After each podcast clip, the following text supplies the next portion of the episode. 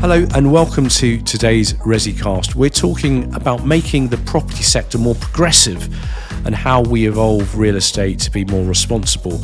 I'm joined today by Philip Nell, who's the head of real assets for LaSalle Investment Management, and by Mervyn Howard, who's chairman Apache Capital Partners. Philip Nell, I'm, I'm going to start with you. You've joined uh, you joined LaSalle Investment Management last year as head of real assets, and obviously you've been in the market for a couple of decades now. How how has the, the real estate sector evolved, and how are you as a house creating new products to help it be more progressive? Okay, well, sort of 20 years ago when I started out, there was very distinctive segregation between the sectors, principally offices, industrial, retail. Um, at present, we as a house have transitioned, as has the market as a whole. We now have at least 25% of our assets outside of those sectors. And the way that, that has, has transgressed, I guess, from uh, a planning regime, which has also embraced a a, a, more multi-sector approach. We've also we've we've mirrored that really. And this is focused where not everything is a single asset class, and well, there's always pretty much everything is mixed use. Absolutely, I think now it's incumbent on investment managers and asset managers to understand different sectors. In the old days, it was very much you could just get become an expert in offices, and that was that was enough. Now I think there's there's a, a greater requirement for more more diversity of knowledge. And, and, Mervyn, in terms of your role with Apache Capital Partners, Apache has been around for about 10 years and you're largely just, focused. Just 11 years now. And uh, there's a very specific focus that Apache has right now, which is on uh, housing of all sorts. So, from student accommodation through build to rent, uh, through to senior living and uh, retirement and care homes. Uh, so it's very focused. It's all UK, and it has been for some time now. And it really goes back to uh, a lot of the work that the founders of the business did some years ago to identify the underlying needs in the market for uh, for space, particularly in the social infrastructure. We tend to call it social infrastructure now. Both the needs, the demands for this type of space, but also the growing institutional interest, which was uh, there in a small degree a number of years ago and is very clearly there now. And your JV partners and investors include the likes of Harrison Street, NFU Mutual, and, and, and other top tier institutions that are obviously seeking this exposure, looking to build assets from scratch and, and then obviously operate them. Yeah, and and that does that does reflect an evolution of the business uh, over the last few years. We had always been trying to target assets in sectors that would have an institutional buyer. We've tended to create those assets rather than buy them, although we've bought have bought existing assets. But we've always wanted to buy assets where there is an exit to an institution. The thing that's changed in the last couple of years, particularly, is that those institutions now want to be on the journey of creating those assets being involved in institutional quality, build to rent apartment buildings and student accommodation, uh, and more and more looking at build to core strategies. So being involved in the asset creation, but holding for the longer term. And, and Philip, now just coming back to, to the point on social impact and and that side of, of, of, of the world, the real estate sector does have some reputational challenges, doesn't it, on a number of fronts, whether you look at some of the issues in the fund management space, obviously problems in retail, and, and some of the question marks around the quality of, of volume house builders. But when you look at the opportunity there to, to change lives and impact the very nature of cities, there's a huge opportunity there, isn't there? Not just in housing, but in, in other areas as well. How are you, as an investment house, responding to that opportunity?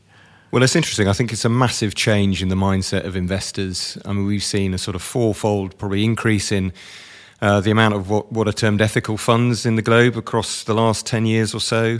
Um, interest has been growing year on year in the real estate space. Um, and the one thing we feel, and it's a point you, you make very well, that you know, real estate is the ultimate impact asset class. You know, if I'm if I'm an investor and I've got a choice of investing in an equity fund that may or may not hold a lot of US healthcare, um, that's all well and good, and I guess I can, you know, perhaps indirectly see the benefit of that. But the real, the real world and the, and the built environment is a hugely tangible way of delivering real, real impact in people's lives, both both socially and environmentally. Um, and, yeah. and, what what can we expect then from from LaSalle? Are you are you going to be launching any social impact products at any point? We've been investing on behalf of individual clients in uh, what we would term a pure social impact. Uh, asset classes for the last 10 plus years. Um, things like care homes, retirement living, social housing, etc.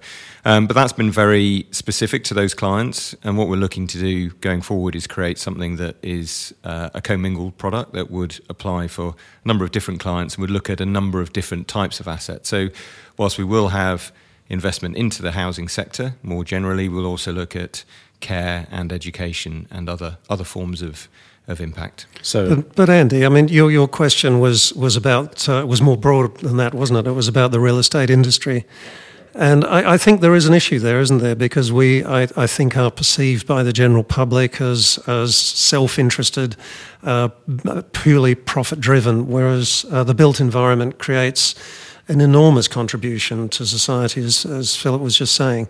Uh, and, and so I think there is, there is a bit of messaging that we need to get across. And I know organisations like the, the, the, British Property Federation are trying to do that, working with government. But, but look, this is an issue, a multi level issue, isn't it? You know, government's got to get behind it. And we heard Theresa May's commitment about 2050 carbon neutral.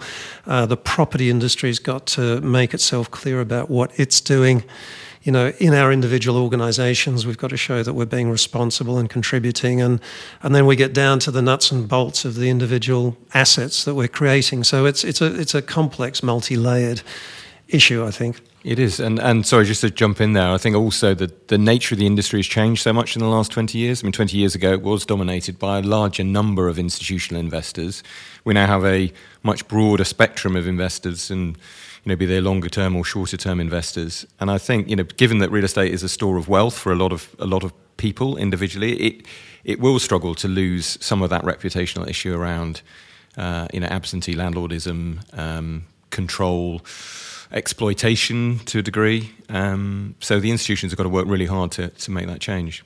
And, and what would you look at? I mean, going back to, to your point on, on social impacts, if you're pooling equity together in a fund structure, what what would that actually invest in? We've we've looked at um, trying to trying to build a social and environmental impact strategy, which which is very much true to our longer term investment thesis. So so we've been running uh, our investment strategies along the lines of what we've called DTU&E, which is demographics, technology, urbanization, and the environment, and then we've been doing that along those themes for the last uh, 10 years or so. And we see that, that sustainable and uh, sustainable in the broader sense, so socially and environmentally sustainable investment is, is very much part of that. And that's been the big challenge to, to talk to investors about what an impact asset strategy looks like that, that you're not doing already. Because, you know, as Mervyn says, you know, we can, we can look at real estate as a social infrastructure asset anyway, and, it, and all types of real estate are in the sense that they provide accommodation for for finance, for, for, for business activity, for, for shelter, etc. Um, but our, our approach is to try and build on those sort of broad broad investment themes, um, try and link those in with both international uh, uh, sustainable agendas, such as the UN's um, sustainability, sustainability development goals, but also looking more localized at what, what impact requirements are at almost down to a local authority level. So the index of multiple deprivation, focusing on, on centres where there is less financial access to financial capital, um, and and very much focusing on delivering assets to those places where you currently can't make a very strong investment case, or the, the investment case is more difficult. Mm. It's uh, the risk of being slightly controversial here. It's, it's it's kind of interesting, isn't it? A challenge where we're talking about social impact vehicles and ethical funds, and and uh, going back a little bit, perhaps uh, sustainability or green funds. Because what does it imply about what else you're doing? Does it mean you're being non-ethical in the other funds or, or, or non-green? Um, so, so it's a little bit of a little bit of a challenge, and I think the challenge that you always get from your investors, or the, the challenge they have, is to say, well, is there a is there an economic trade off here? Am I prepared to accept a lower return for backing these types of strategies? But what are my responsibilities as an institution to my policyholders or investors or, or what have you? So.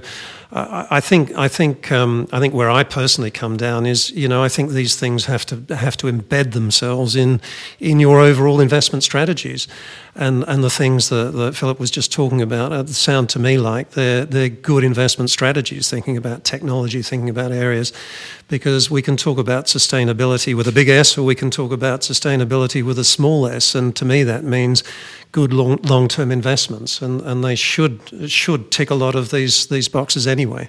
Should, but will people pay for them? I think is, is the obvious question because, I mean, it's fair enough the RIBA Royal Institute, uh, British Architects came out recently, along with everybody else of of sane mind, to declare a climate emergency. But often the case will be that an architect will come up with a project that looks beautiful and, and ticks all the right boxes, but then an investor will go, "Sorry, guys, we're not going to pay for that." So how do you square that circle, Mervyn, in terms of you know because you've worked over the years as an advisor to GRESB, haven't you? In, in, in your previous roles, that's been a, a sustainability has been a large part of your focus.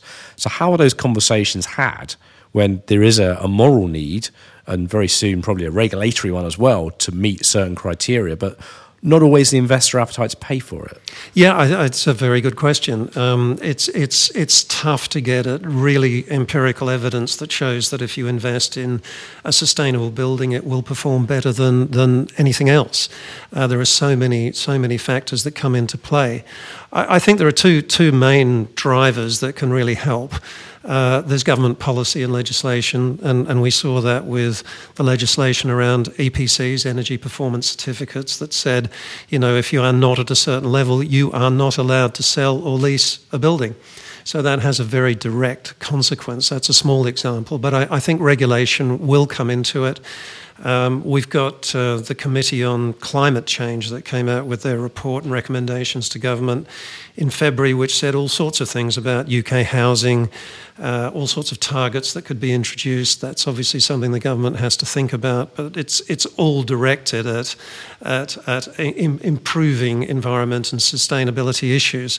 So there's the kind of you've got to you, you, you know do you engage in it because you don't want to suffer detriment, or do you want to engage in it, engage in it because you think there will be positive outperformance as a, as a hard-headed investor? Mm. And, and, and, Philip, now how do you view seeing how are you seeing investor sentiment change in recent times in, in terms of not just on sustainability, because I think everybody is now minded to support doing the right thing by the environment, but but equally there is an aversion to risk that we that we are seeing grow. Yeah, I, would agree, and and actually also I think that the challenge for a lot of us is that is yeah, for, for, landlords that a lot of the space that we end up constructing we we lose control over it certainly in terms of a you know utilities, water, waste, etc. Um, so you can build the most sustainable building, and once it's filled up with once a tenant that... takes occupation, you've you know to, to a large degree you have lost control. And, and I, it's been a few years ago now, but I, I was negotiating a new lease with a, a, a, major food store operator who, at the time, uh, and uh, like them all, so I don't think this narrows it down, um, had a pretty public policy of sustainability. You know, looked on their website, and that was that was very much.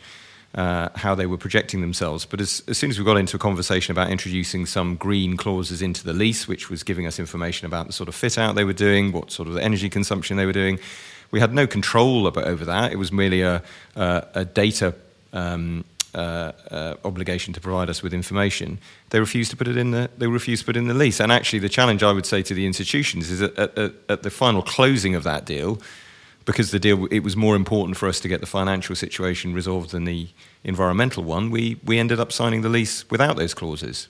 So both were culpable, I guess, in that sense. Mm. And, and and I suppose that's one of the problems, Mervyn. If you know if you're growing a business, you, you need that money on board, don't you? We absolutely do, and and uh, you know it's the investors, it's the capital that will ultimately drive these decisions. Whether it's it's it's the uh, long-term owners or the lenders. Uh, so if they won't lend, if they won't recognise value, um, that's going to hold you back. I think you, you asked me before in your previous question about um, GRESB, which is the Global Real Estate Sustainability Benchmark. And I think it is worth a mention because um, it, it is a completely investor led initiative. Uh, which is, as the name says, global across the world to try and get a consistent measure of how managers, the custodians of their capital, approach environment, sustainability issues. Um, and, and it then really creates a benchmark as a measure, and it creates a, a measure by which investors can, can look at different uh, managers, asset classes, regions, public, uh, private entities to say, well, how are they performing in terms of hard data on buildings, uh, water consumption, energy use, carbon emissions, etc., and some of the softer stuff, which is about organisation and policy. Uh, and as Philip says, there are going to be situations where you cannot control the full outcome of what happens in a building. Uh, but the direction of travel, I think, is a very positive one, and we've seen a huge growth in the number of participants in that index over the 10 years it's been alive for.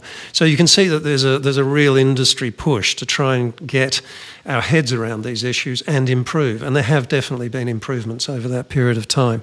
And, and that issue of, of transparency is something that we, we kind of get here in Britain, don't we? The UK market is pretty transparent on many levels when you compare it certainly to places like Germany. Absolutely, um, and I think when you know UK-based managers have gone into other markets across Europe and elsewhere, and uh, and and sought to set up funds in a similar fashion to those in the UK, they've they've been surprised actually at the relative lack of transparency in some in some parts of the developed world where you'd think it would be uh, it would be on a par with the UK, and it's it's one of the reasons why we have one of the deepest and most established and most most liquid real estate markets in the world. Mm. And, and in terms of um, just drilling down onto residential, because that's that's been a growing part of LaSalle's mm. business in the UK, has been build to rent, um, and you've been focusing on on a number of UK cities, both in England and Scotland. Um, focus very much on on that that mid level product, haven't you? But not not hugely amenity rich, but you know with some amenity and, and, and obviously a prioritizing service, but yeah, I, I, mean, I think it depends where you, where you sort of set your levels. If you set your levels at um, the private landlord rented sector, then I'd hope we would be well above mid level. Um, but in terms of the the sort of grading of institutional product, yeah, we we have yeah, that's kind of what I mean. So rarely, it's not it's, it's not it's not yeah, affordable housing, but it's not luxury. Absolutely, um, we we we have tried to, and this has been mainly client uh, led. To be honest, we've tried to invest where we felt those markets are deepest. Um, the, the, big question, I think, for, for build to rent investors generally, and it'd be interesting to get Mervyn's view here, is whilst we, you know, when I first got involved in build to rent five or so years ago, um, when I was at, a, at, at Hermes, it was it was very easy to sell the concept of not enough housing in the UK and the concept of a build to rent market establishing itself. That investment thesis was a really easy one to, to, to articulate to investors the bigger challenge I felt was was what do you ultimately invest in? Um, and I remember it wasn't that long ago that that pretty much every investor I could I could think of wanted to have an investment in Manchester. And yeah, and we're, we're, we're invested in Manchester, and we, we, we're doing really well in Manchester, as I know uh, Mervyn is uh, for Apache as well. But um, you know, the, the short-term supply spikes in nascent markets are things that I think we all need to think about how those are going to translate into our returns, and how do you make your asset defensible ultimately. Um, you know, against an oversupply spike because it'll take a while for these markets to normalise. But I guess if you're looking at things over the long term, a short term blip or dip doesn't necessarily matter, does it? If you're holding it for, for the, it, it doesn't. It depends. It depends on depends the real on strategy. Know, yeah, absolutely, and it depends on uh, you know ultimately. Yes, we're looking at holding these assets for five to ten years, maybe longer. Who knows? Um, but when, when clients need liquidity, and invariably, certainly from my experience uh, in, in, in a former life, they want liquidity at exactly the wrong time in a, in a hmm. cycle. Um, and if your asset is in the wrong time of its cycle as well, because you happen to be experiencing oversupply in your marketplace, that might not be such a good thing. Mm. But then I guess that's, that's a question of having the right kind of investor relations so that, that people understand the, the philosophy and, and the approach that you're taking and the risks that come with that. Yeah, and it's a responsibility. I mean, you've talked about reputation and responsibility already. I think it's a responsibility on the fund management industry in real estate. And I, I genuinely think we are in a lot better place now than we were maybe 10, 15 years ago uh, when we first embraced non long term institutional capital. But it's the way that we engage with our clients, the way that we communicate with them, I think is, is got to be front and center of the way we run our businesses. And, and Mervyn, in terms of your philosophy at Apache, how does that differ from what LaSalle's doing? Well, it is different because we're going for a high amenity model in our build to rent program. Um, and you know, I just need to make a point here when we talk about high amenity or higher quality specification design operations. We're, we're not talking about prime central London for sale, uh, which is in a completely different area. And sometimes people, people sort of start to think in that direction. What we're talking about is housing for local people in the different locations that we're investing in. As Philip mentioned, Manchester, but also Birmingham, Liverpool, Leeds, uh, some London locations, um, um, Edinburgh, Glasgow. So we've done an awful lot of work to see what the in- incomes and demographics are in that to ensure that what we're building is affordable. But I, would go back to um, the comment I made before. We're, we're, trying to build sustainable with a small s investments in what we're doing. And we, we look at two things. We have two reference points really for what we're doing. One is the North American multifamily market, and the other is the UK student accommodation market. And starting with the student accommodation market, when that first started emerging as a, as a, as a privately funded um, asset class, uh, we had a first generation product that didn't have to compete too hard with existing stock. It was generally rather run down. Because the alternative was a, a kind of a damp filled HMO. Uh, yes, or rundown, rundown university accommodation. Um, and, and, so at, at, that stage, to build a, a privately funded um, student hall was, um, what, what, you know, the specification didn't have to be that high. What we've seen over sort of 15, 20 years of that industry evolving is those buildings needing to move to higher amenity, higher specification. That's what the students want. And your deal in Paul Street earlier this year, that you, the building you sold to Greystar, that's a perfect example of that Absolutely. That, that was a landmark transaction. It set a record yield uh, selling to institutional investors. Uh, uh, and, and yeah, we, we uh, were very pleased with what we're able to do with our investors for that. But it was a high, high amenity, high specification model. That and, and that's, that's what you're doing with Moda Living, isn't it? This that's is what the, we're doing for Moda Living. And, and, you know, this is where we look to the, the, the multifamily market in the North America. And we've done a lot of research looking over there, looked at lots of operators. And what we found is that the strongest performing assets over in that market are the high quality, high amenity models that are very well managed, uh, and they're commanding you know 20 to 30 percent rent premiums over the standard product in the states. Now we think that's what's going to happen in this market. We can't prove it. We can't underwrite to that at the moment, uh, but we're convinced that over a five, ten year uh, time frame, that's what will happen in this market as this product proves itself. At the moment, this product does not really exist in the market. And going back to something that Philip said, I mean, you know, we are concerned about overdevelopment, oversupply in some of these markets, but it would be interesting to see if this really happens because I think the quality of the product, not just what we're doing, but what LaSalle's doing in different different um, different different product levels, different types of, of product. Uh, the better and that, and quality becomes the defensive characteristic. Well, it, it does. I think I think if it's good quality product that's built well, will last, and is well managed, I, I think these are the assets that will perform and will sustain themselves. Others that haven't built and can't manage to that level uh, will underperform. First generation student accommodation hasn't gone away, but it's not performing at the same level as, as, as current generation. And I think we'll see more differentiation in the build to rent market as a result of that. And, and, and Philip, now talking about going back to thinking about how, how we could be more progressive, do, do we need to be more progressive how we use data to tell these stories? Again, obviously, you're, you're in the marketplace seeking investment, whether that's for social impact or, or build to rent. You've got a number of standing assets now that are performing pretty well how could we collectively as a sector be, be pooling some of this data for mutual benefit?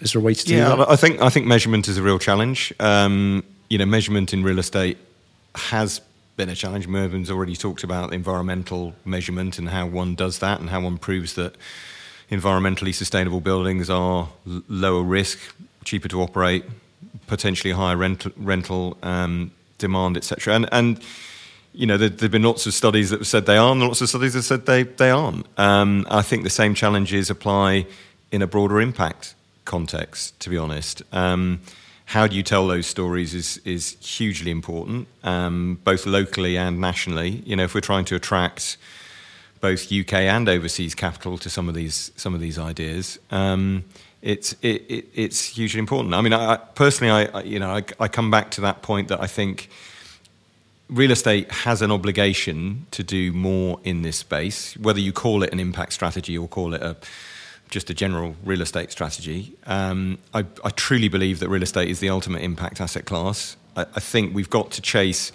impact capital and not real estate capital. If you look at the, the, the amount of impact funds that currently exist in the UK, they are a fraction of overall real They're estate allocation. tiny, aren't they? They're tiny. They're tiny. But as a proportion of UK ethical mandates, they are larger. And But then to do that, you've you've really got to make that case that says this Yeah. is the impact we're creating. Absolutely, and, and and that's why you know, and it's no it, it's no um, surprise that that the majority of those strategies have focused on housing because housing is the most demonstrable impact you you can make. It's it's easy to to talk about the numbers. Um, I, I think it's more challenging if you if you start to look beyond that. But but it, but but exciting nonetheless that, that you seem to be viewing social infrastructure as a collective and, and thinking around healthcare, education, and, other things alongside housing as part of that pie. Yeah, yeah, and I- and I think it's a changing world of our investors. You know, the the the industry as a whole has relied on defined benefit pension scheme capital for a long time. That has changed. You know, we've had the introduction of international capital. We've had the introduction of of, of shorter term and uh, you know private equity capital, um, defined contribution. You know, I think if you look at younger investors, there's a much higher demand for ethical investment than there is in older generations generally, and I, I think that that will continue to change as as those people move through the savings hierarchy. And, and just to just to finish off, Mervyn, what, what how do you see investor appetites evolving? How how else are they going to change? I mean, I think Philip makes a good point there in terms of a greater focus on sustainability. Is there a greater appetite for risk? Is there a greater necessity for risk now? I, I, look, I really think it's, it depends what you're talking about. Uh, as Philip was saying earlier, you know, the real estate industry historically has had a, a very segmented view of what it invests in, whether it's retail, offices, uh, in, industrial, what have you. Um, so I, I think what investors are looking for fundamentally is good long-term income streams. Uh, and and what, what, what's going to deliver that? Well, higher higher demand, lower supply areas is, is clearly one of the things that they'll look at. Uh, we're seeing that really now in social infrastructure areas. Um, I think also they're focused much more on what is the product. I mean, uh, uh, Apache is not only an investor, but we're a developer and operator of these assets, and you can you can attack these issues um, in a far greater way if you are creating the assets rather than trying to retrofit the existing assets. So I think developers, uh, investors rather, will look at development situations where they're seeing that they're going to be part of creating long-term. Uh, stable, growing income streams. So we've been slightly surprised by the evolution of the appetite for, from institutional investors to get involved in the asset creation stage. Getting their hands a bit more dirty. Yeah, but but why? It's because you can then help influence uh, the type of asset that you're holding long term. So it's the it's the build to core strategy that a number of institutional investors are, are now following, um, and and so you know it's it's interesting. Philip was talking about talking to investors about about different types of investment and and particularly residential. What we've found is that if we talk to certain categories of international investors, particularly North American or those that invest in North America, when we're talking about the residential sector, we don't have to explain the dynamics of the market to them. What we have to explain to them is why it hasn't happened already. Whereas if we're talking to local investors, we're having to talk to them right from the beginning of the journey. That's changing now. So, so there are different dynamics, and we're finding that, that, that a lot of North American and, and international capital is coming into this residential sector and at an earlier stage than, than might historically have been the case. And, and just to finish, Philip, do you agree? Are, are, are we collectively in the market needing to take more of a hands-on role in creation and, and clearly also operational risk as well, where you are facing I think, the I think it's a very good point. I mean, I was just about to say operational risk is is the changing factor. I think in certainly my my career, you know, gone are the days of valuing four checks a year. Um, you know, we we feel, I think, as a business, much more like a sort of private equity underwriting business than we ever used to. I mean, Mervyn made an interesting point about the the student housing market and you know, we were one, of the first investors, certainly at scale in the UK in the student housing market from an institutional perspective, but we invested into let accommodation. You know, we, we didn't take op- operational risk. We, we basically bought leases from universities or, or, or operators. in the same way as, as that has transitioned now into taking operational risk, and you can see it in the hotel market, institutional investors are now now actually positively and proactively going out seeking operational risk in hotels as opposed to necessarily taking taking leases. Um, and I think that that is that is just a factor of the way that the world is working. You know, that the, the change in legislation, the risks around CVAs or company voluntary arrangements, and and how those have affected people's true feelings around the guarantee of income out of a lease uh, has made even underwriting leases more like private equity. So beyond bricks and mortar into the world of operations and investors wanting to you know, have more of a uh, more of a stake in, in what they're creating and what they're running. Look, fantastic. Thank you so much for your time today, Philip Nell from LaSalle, Mervyn Howard from Apache Capital Partners. This has been a podcast for Property Week for the Resi convention that's coming up in September, on the 11th of September. So please stay tuned to propertyweek.com for the latest updates on that. And I've been Andrew Teacher, the founder of Blackstock Consulting. Thank you.